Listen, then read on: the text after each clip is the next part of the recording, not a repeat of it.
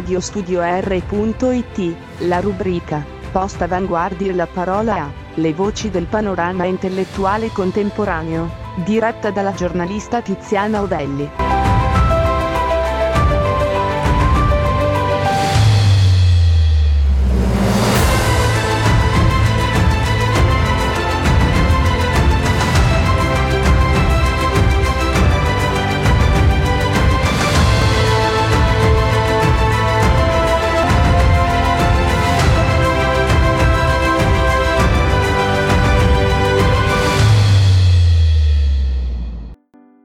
La parola a.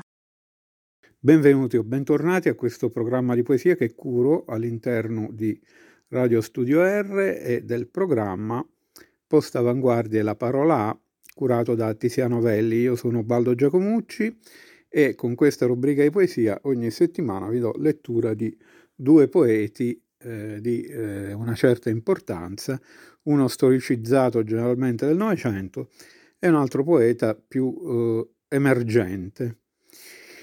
Ebbene, oggi eh, vi leggerò alcune poesie di un grande autore del Novecento che è Piero Bigongiari e poi di Antonio Delfini, che è un poeta che ha pubblicato in realtà una sola raccolta di poesie ed è eh, poi morto, per cui io lo considero come una sorta di emergente perché è difficile dire eh, quanto sia storicizzato, anche se alcuni lo considerano come uno dei poeti più interessanti insomma, del Novecento. Dunque, Piero Bigongiari, nato a Navacchio nel 1915, laureatosi nel 1936 presso l'Università di Firenze con tesi su Leopardi, discussa con Attilio Momigliano. Ha insegnato storia della letteratura italiana moderna e contemporanea ed è entrato ben presto a far parte del gruppo degli ermetici fiorentini come Mario Luzi e Oreste Macri. Ha collaborato a numerose riviste, tra cui Campo di Marte e Letteratura. Morto a Firenze nel 1997. Le sue opere principali La figlia di Babilonia del 42, poesie, Studi, saggi del 46, l'elaborazione della lirica leopardiana, saggio del 47, Rogo, poesie del 52, il senso della lirica italiana e altri studi, saggio del 1952, testimoni in Grecia, sono prose del 1954, Il Corvo Bianco, poesie del 1955, Le mura di Pistoia, poesie del 1958, Vento d'ottobre, traduzioni del 1961, Leopardi, saggio del 1962, dove finiscono le tracce, poesie del 1996. Allora, eccovi dunque le poesie di Piero Bigongiari, Veterata. O memoria, la terra è il tuo ritorno negli occhi, le magnolie in un torno di gridi dai cortili traboccano. Sui lividi ginocchi spunta l'età più grande come un'alba. Una febbre rimuove dagli stipiti la madre dolcemente, e là trasporta, simile a luce, le vele dal porto. Afosa muove sulle braccia chi non scorda, mentre un lampo rosa inonda la finestra, l'attesa una tempesta di caldo, un bacio che fa vanaressa, e i cani spenti di una festa delirano di viola se grappoli di nulla perdono già a un oriente. Sentite la difficoltà interpretativa, ecco, tipica dell'ermetismo, che insomma il lettore deve affrontare sulle cale gelate di Piazza Mentana. Era forse la vita. La scalfiva la mano blanda che la misurava, era rimasta l'ultima creatura, col turbante di pelo, laminata dalla luna, a guardare sfigurata dal muretto la luce moritura. Un'altra poesia a labbra serrate. Un'ombra ancora, un'ombra che non scompare come un disco pieno di propositi, e questo cielo senza vittoria per nessuno, le mani calde, la bocca amara d'amare. Inutile parlarvi, miei morti sconosciuti, inutile cercarvi, voi uomini della terra, per la troppa terra che nasconde il vostro cielo, solo vostro è il cielo per cui soffriamo tutta la terra. Tutta la terra e gli errori penosi, perché piccoli, le stragi come muri d'argilla a ridosso dei quali ci ripariamo, con un fazzoletto scarlatto asciughiamo il sangue per non vederlo, con uno bianco le lacrime per non piangere. Con un passo più lungo commettiamo la stanchezza. Che cosa? La rosa in un vortice repentino scopre la primavera in un deserto. Le stagioni si salvano dai cannoni, ma non dagli sguardi degli uomini, che forse esistono sulla terra per uno scompenso di menzogne, come il vento in un dislivello barometrico. Asciughiamo le lacrime anche con le parole, con la fucileria più fitta con gli amici che salgono le scale e inventiamo d'andare a letto per inventare qualcosa. Mentre sentiamo che la vita divarica dalla morte veramente, non c'è dubbio, ma siamo stanchi lo stesso, come quando stanchi della musica ascoltiamo solo gli strumenti. E questa poesia è datata 15 aprile del 1944. Altra poesia dal titolo Non so. Nell'umido brillare dei tetti, nel calare del sole tra scogliere di strade, non so cos'altro aspetti. S'altro dichiari con parole rade ai passanti, ai vetri ciechi del tram, e a un tratto molto so della speranza, ma non so neppure cosa si perde nell'ansimo dell'aria, quasi un battito accelerato di motore, quasi tacchi più fitti, una catena che si tende, gli occhi un poco più desti. Ma lo sguardo e dentro le cose, a cercarvi la buccia tra la polpa, e non v'è colpa sufficiente per la nostra gioia, nemmeno la speranza e la solitudine. Tu sai che non so, tu sai che puoi chiedere. 26 novembre 1945 Il corvo bianco E poi, eh, ultima poesia di quest'autore, poi passeremo a Antonio Delfini. Allora, Piero Bigongiari, Il corvo bianco. Un'illusione verde, giù dal nero dei graticci, si espande, su dal nero rugoso, gravità dell'illusione senza, senza centro nel sole. Primavera, mia primavera ultima, mia prima tornata tra gli spini della terra a strisciare tra i dumi e le ombre forti dei candori nevati. I prati attendono il bramito dei cervi, il polverio fresco del bosco, entro cui batte il picchio frenetico ed il vento par di brina. Aprite, stelle, l'occhio nella notte del cuore, rivelatevi illusioni, lasciate il ramo, scendete, scendete a terra ancora verdi, non col secco sgrignolio rosseggiante dell'autunno. Il corvo bianco beccherà tra l'erba d'un'eterna stagione, sarà un fiocco di neve mossa dall'alto dei cieli. Batte il martello sulle assi schiodate 12 maggio 1954. E, queste le poesie ermetiche, quindi anche difficili se vogliamo da interpretare, del grande Piero Bigongiari. E ora passiamo invece a questo autore, Antonio Delfini, che eh, forse non tutti conoscono, e anche perché in realtà ha pubblicato un solo libro di poesie.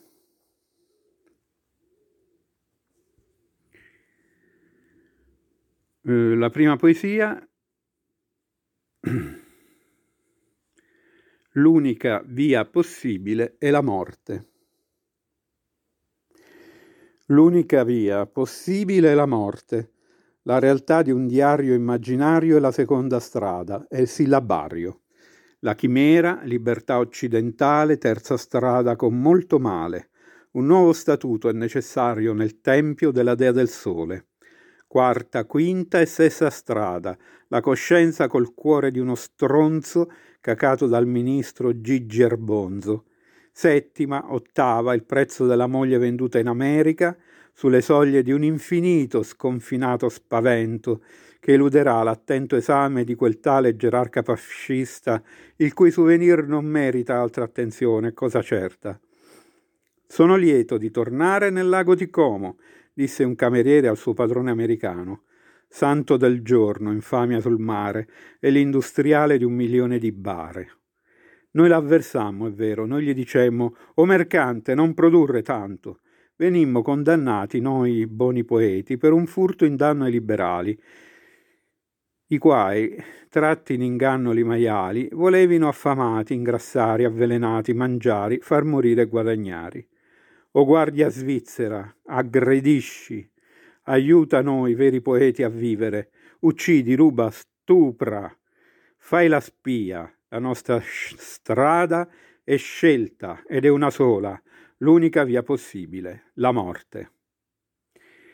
Insomma, è un testo difficile dove c'è ironia, sarcasmo e, e persino insomma, termini ai limiti dell'offesa.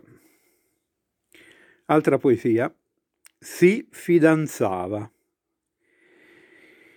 Si fidanzava e poi si sfidanzava la lesbica cialtrona di Frimona. Suo padre era ricco e lei rubava, ma il maschio mai non la chiavava aveva per amante Catrizia Buggerona, la fascinosa storta granculona.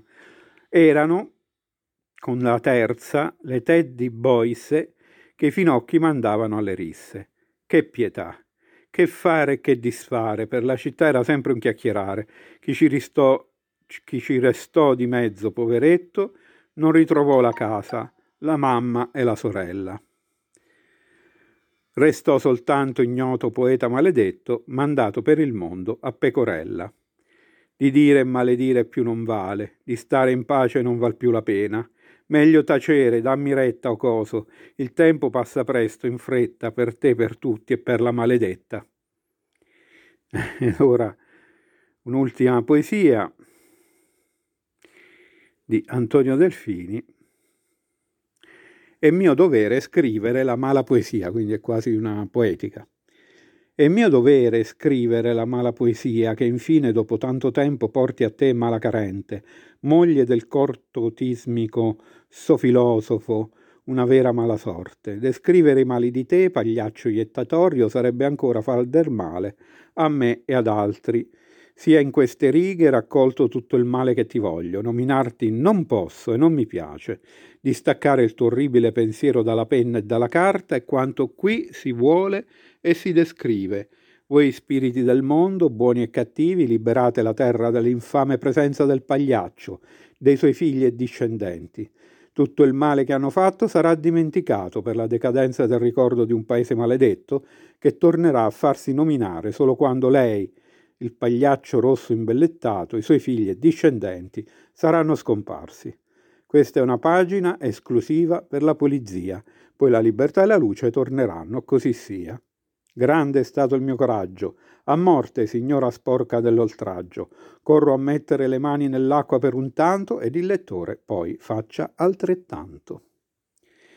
Ebbene, qui proprio tutta l'ironia, oltre sempre a questo tono eh, tra il sarcastico e il... Mm, eh, quasi l'offensivo. Allora, vi eh, saluto per questa sera di venerdì e vi do appuntamento io, Ubaldo Giacomucci, all'interno del programma Post Avanguardia La Paola con questa rubrica di poesie. Vi rinnovo l'appuntamento per il prossimo venerdì sempre qui su Radio Studio R. Un saluto a Tiziana Novelli, curatrice del programma. Grazie.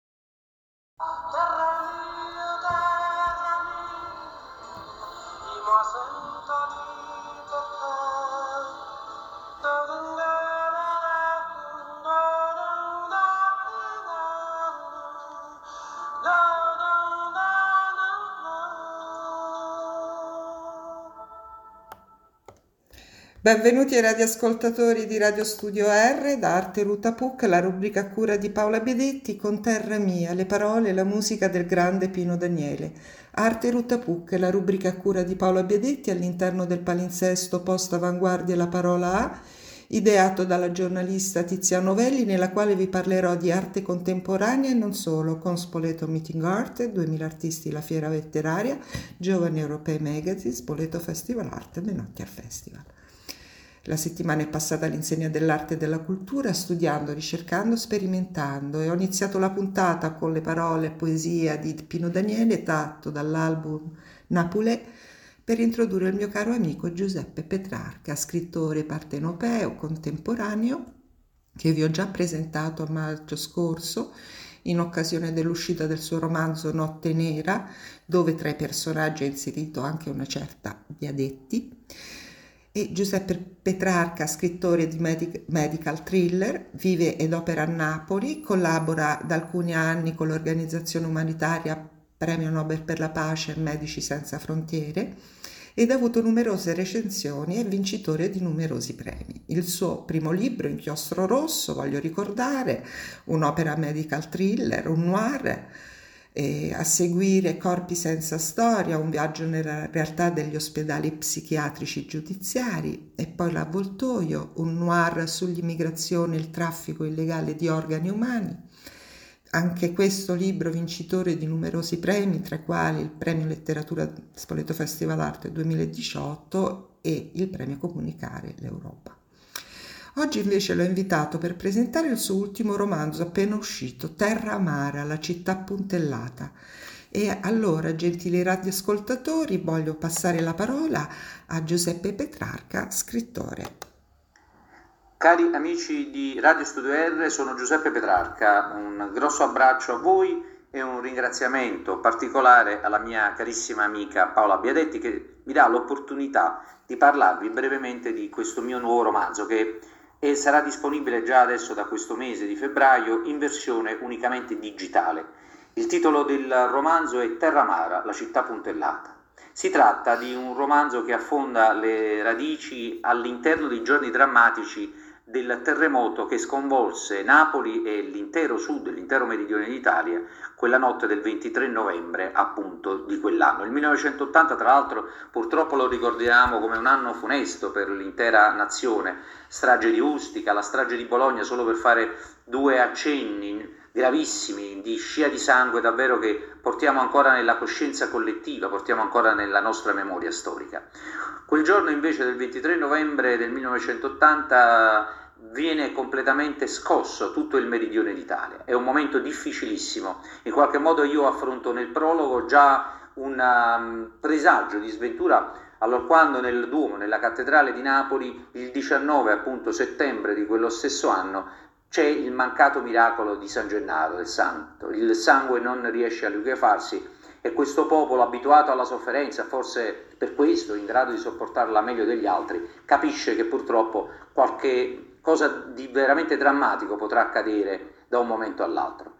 In quella notte, dopo un primo momento di smarrimento, di paura, si farà spazio poi la solidarietà, tutti, ognuno nel proprio campo, a modo proprio, si metteranno a disposizione del prossimo. In quel contesto emergono alcune storie, storie che ho cercato di tratteggiare, storie comuni di persone che in quel momento hanno vissuto quella grande lacerazione. Sono storie differenti, ma con un denominatore comune Ognuna di esse infatti racconta il tentativo di arginare la frantumazione di un tessuto sociale diventato selvaggio, in cui la lotta per l'esistenza non accomunava ma divideva.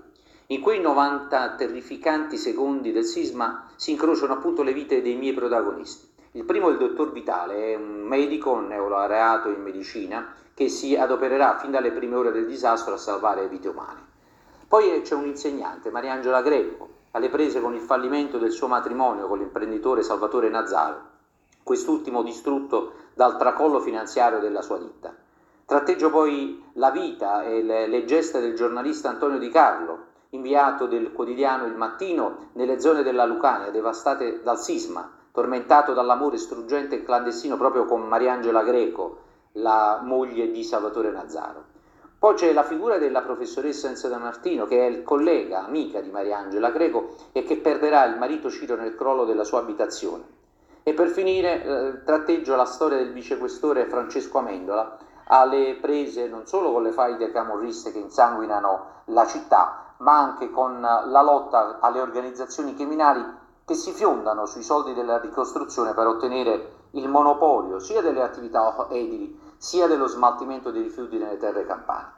Difatti, la fase della ricostruzione che verrà dopo e che in qualche modo io cerco di tratteggiare si rivelerà ancora più amara perché il terremoto ha scosso l'intero Sud nelle fondamenta, disgregandolo nella sua coscienza sociale e civile. I politici speculano. La Camorra acquisterà sempre più forza impadronendosi delle zone franche lasciate dallo Stato in un contesto sociale difficile.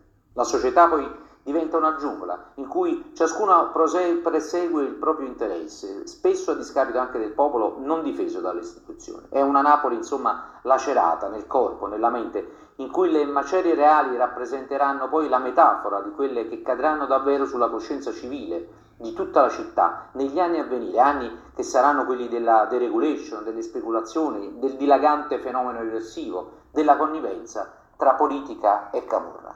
Vi segnalo e spero che vi possa davvero piacere questo libro Terra Mara, la città puntellata, che tra l'altro, lasciatemi dire, trova grandi consonanze, purtroppo drammatiche, impressionanti con quello che stiamo vivendo in questi giorni di eh, pandemia, perché se è vero che il terremoto ci faceva scappare fuori dalle case, mentre in questo caso il virus ci tiene barricati all'interno delle nostre abitazioni, c'è un comune denominatore la paura del futuro, l'incertezza, lo smarrimento e soprattutto la crisi economica, sociale, la crisi anche di valori, di valori umani, di, di, della possibilità di riconsiderare un'umanità che possa far fronte in maniera solidale a quelli che sono gli eventi funesti che anche la natura ci mette talvolta contro.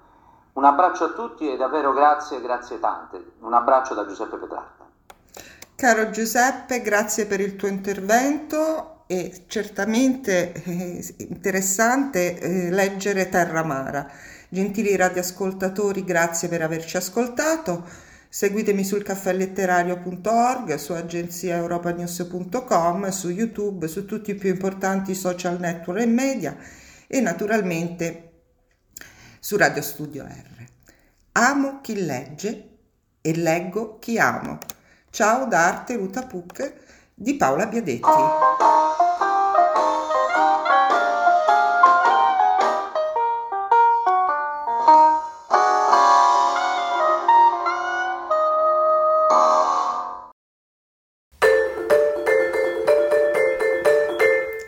Ti offro un Campari, storie da bar, arti e mestieri, a cura di Anna Maria Domenella. Buonasera, sono Anna Maria Domenella e stasera torno per il quarto appuntamento di Ti offro un Campari, storie da bar, arti e mestieri. Uno spazio in cui ho il piacere di dialogare con artisti eh, o artigiani. E dalle note del jingle composto dal batterista Luca Ventura torniamo a parlare di musica questa sera con il giovanissimo cantautore marchigiano Giovanni Morbidoni, in arte Giovanni Neve. Buonasera Giovanni. Ciao. Anna Maria, ciao a tutti i nostri ascoltatori, un abbraccio. Benissimo, grazie a te eh, Giovanni per aver accolto il mio invito. Allora, Prima di addentrarci nella tua musica, una domanda che è una mia curiosità, Giovanni. Eh, la scelta del tuo cognome d'arte, da dove nasce? Dunque, eh, il nome Giovanni Neve, proprio nell'interezza, viene dalla traduzione di un personaggio della saga fantasy Il trono di spade, Game of Thrones, che Bello. si chiama Jon Snow e quindi semplicemente la traduzione di Giovanni John Neve Snow, semplicissimo. Bello, è, è un libro che, cioè, che segui, che, che ami? Un... Sì, sì, è stato un libro, eh, è una serie tv che a parer, mia, a parer mio una delle migliori de, degli ultimi dieci anni che abbiamo seguito anche insieme a tutta la famiglia, ma a me personalmente è piaciuta particolarmente.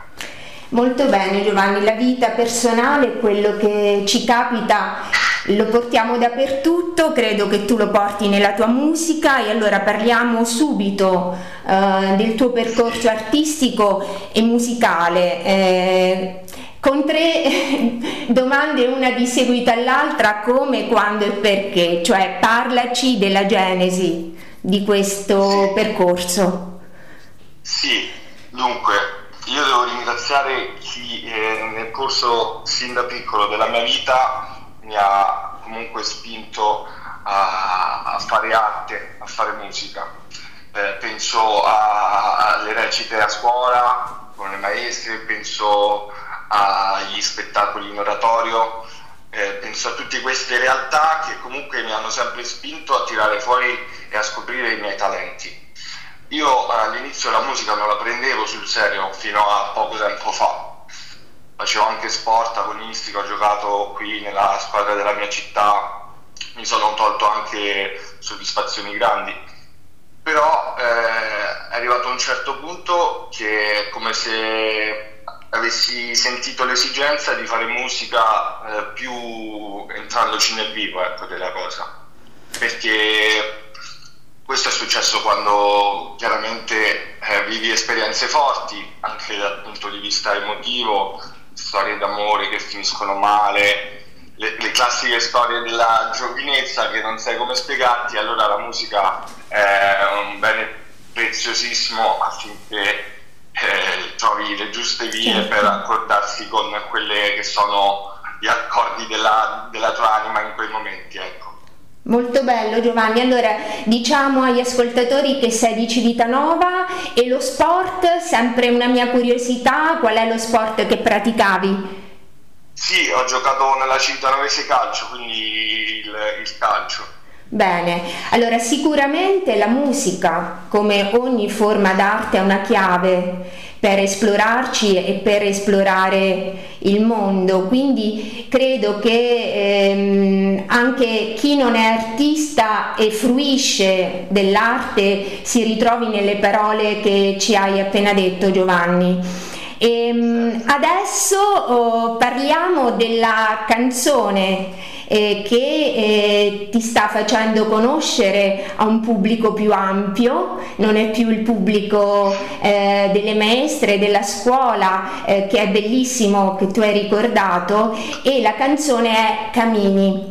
Eh, ti chiedo eh, di raccontarci la scintilla, che di solito è sempre un momento molto intimo. Eh sì, è andata proprio così, nel senso Stavo sopra il tetto di casa mia come faccio di solito nelle notti d'estate, precisamente di fine estate, settembre, che sono cariche, sono atmosfere cariche di nostalgia, di malinconia e mi si era eh, presentata questa dinamica, cioè io dovevo tornare alla mia vita normale, cioè quella del lavoro, dello studio e la mia ragazza doveva partire per andare fuori, insomma, a studiare, a fare il suo percorso. E quindi, eh, nonostante un'estate passata eh, in tutta libertà eh, della giovinezza, eh, arriva il momento in cui sembra che tutto debba tornare de- debba atterrare sulla terra. Dopo un'estate con la testa tra le nuvole tutto torna alla normalità e quindi si vede questa, questo dissidio, diciamo, questa separazione dalla sì. mia ragazza ha fatto sì che nascesse Camini. Ehm, quindi quando adesso tu dici il distacco mh, dalla terra che produce l'amore, quindi è come se fossimo dei marziani, Giovanni, quando siamo innamorati. Sì, assolutamente, assolutamente. Più che eh. marziani mi piace dire mm, ci mm, ragioniamo più come angeli, ecco, sì. come nella purezza. Marziani sì. non li conosco ancora i marziani, gli angeli qualcuno l'ha visto. Bello, bello.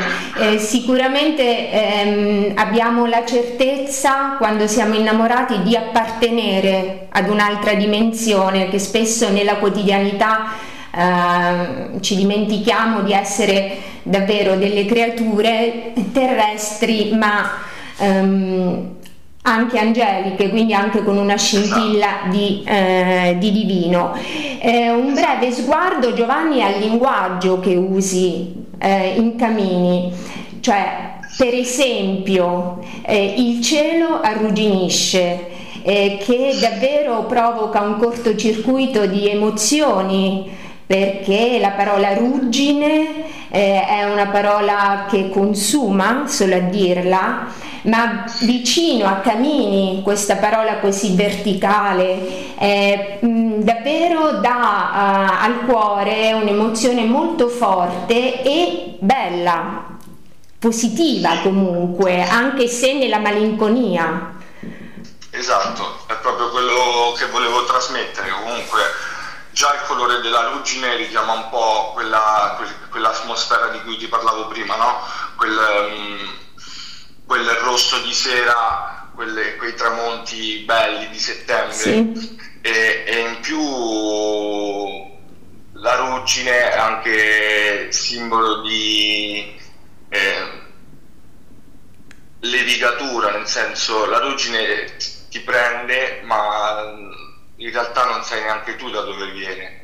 Quindi è un po' un cuore che, che viene smorzato, che viene, che viene accoltellato quasi. Questo era il senso. Piano piano però, non viene fatto a pezzi, piano piano. E la ruggine infatti fa a pezzi le cose perché rende tutto molto più, più duttile sì, consuma, consuma la materia, in questo caso il cuore. Allora Giovanni, parliamo adesso di chi eh, chiaramente non vediamo ma c'è, cioè delle tue radici eh, e di chi ti sta accompagnando in questo percorso. Chiaramente eh, devo ringraziare in primis la mia famiglia, i miei genitori che mi hanno sempre supportato mai montato dal punto di vista ecco, come magari avrebbero potuto fare eh, con elogi, ma sempre fando, facendomi restare con i piedi per terra. I miei fratelli, che sono tanti, e mh, tutti gli amici che chiaramente mi hanno sempre supportato, mi hanno sempre spinto e mi hanno sempre visto in tutte le, le fasce della mia, della mia vita a portare avanti questo sogno.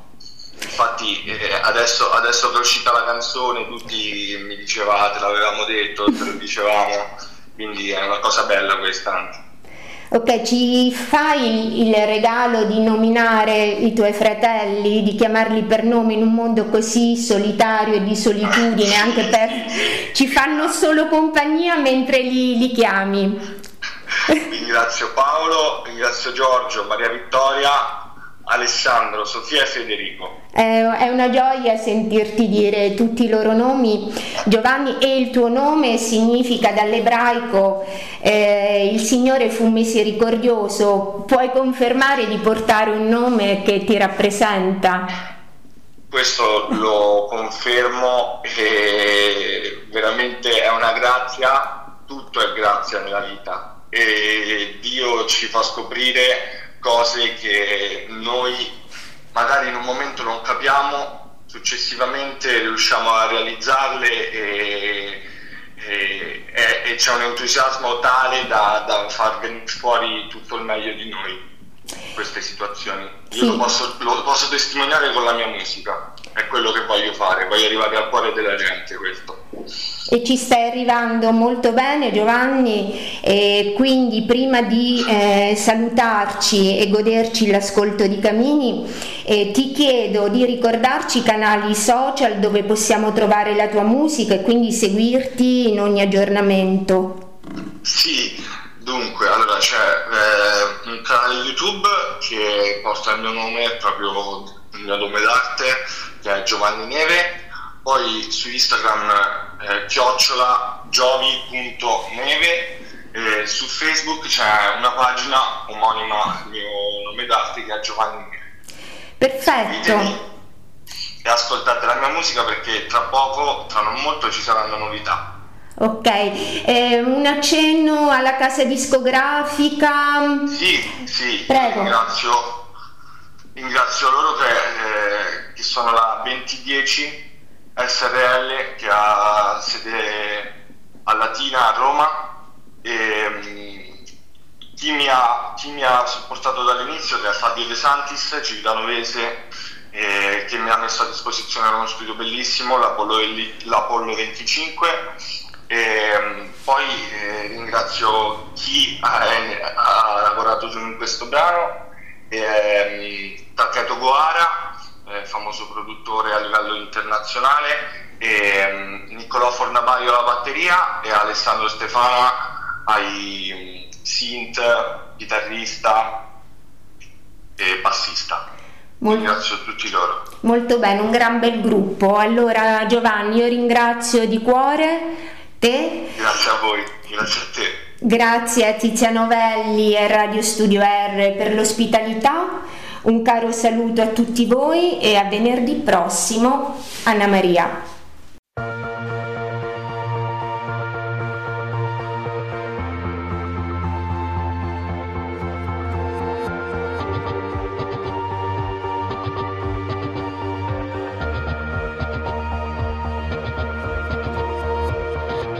Ci teniamo il respiro, camminiamoci addosso, esaltiamoci sopra e perdiamoci il posto. Prendiamoci a morsi e beviamoci a su, sì su, beviamoci su. Ogni sorriso che posti fa notizia al TG Mille morti e risorti se poi ridi e ti giri Mille cuori feriti stanno così così Stanno così così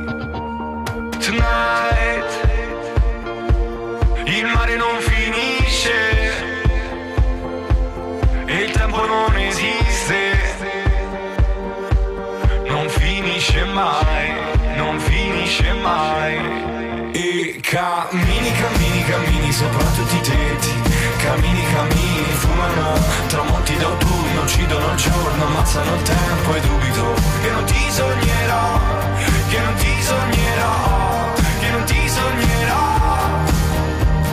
Se vai, resta a casa a fare origami, ad aspettare le nuove Cose è meglio non dirle, ma sai non posso fare basta perché non mi basti mai. Tu non mi basti mai Tu non mi basti mai. Il cielo arrugginisce Su un sogno a stelle strisce Che non finirà mai Non finirà mai. E cammini, cammini, cammini sopra tutti i tetti Cammini, cammini, fumano Tramonti d'autunno, uccidono il giorno Ammazzano il tempo e dubito Che non ti sognerò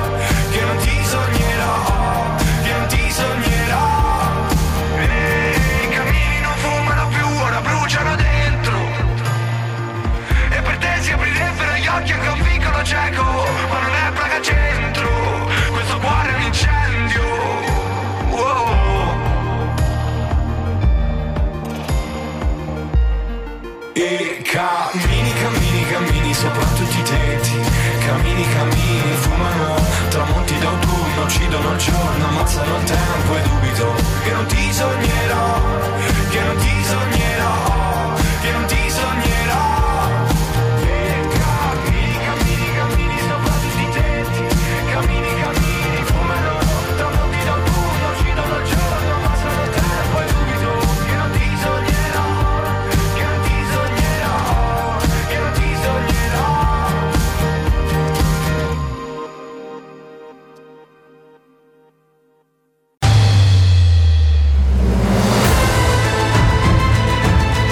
Vi aspettiamo venerdì prossimo su Post Avanguardia e la parola a Le voci del panorama intellettuale contemporaneo, diretta dalla giornalista Tiziana Ovelli.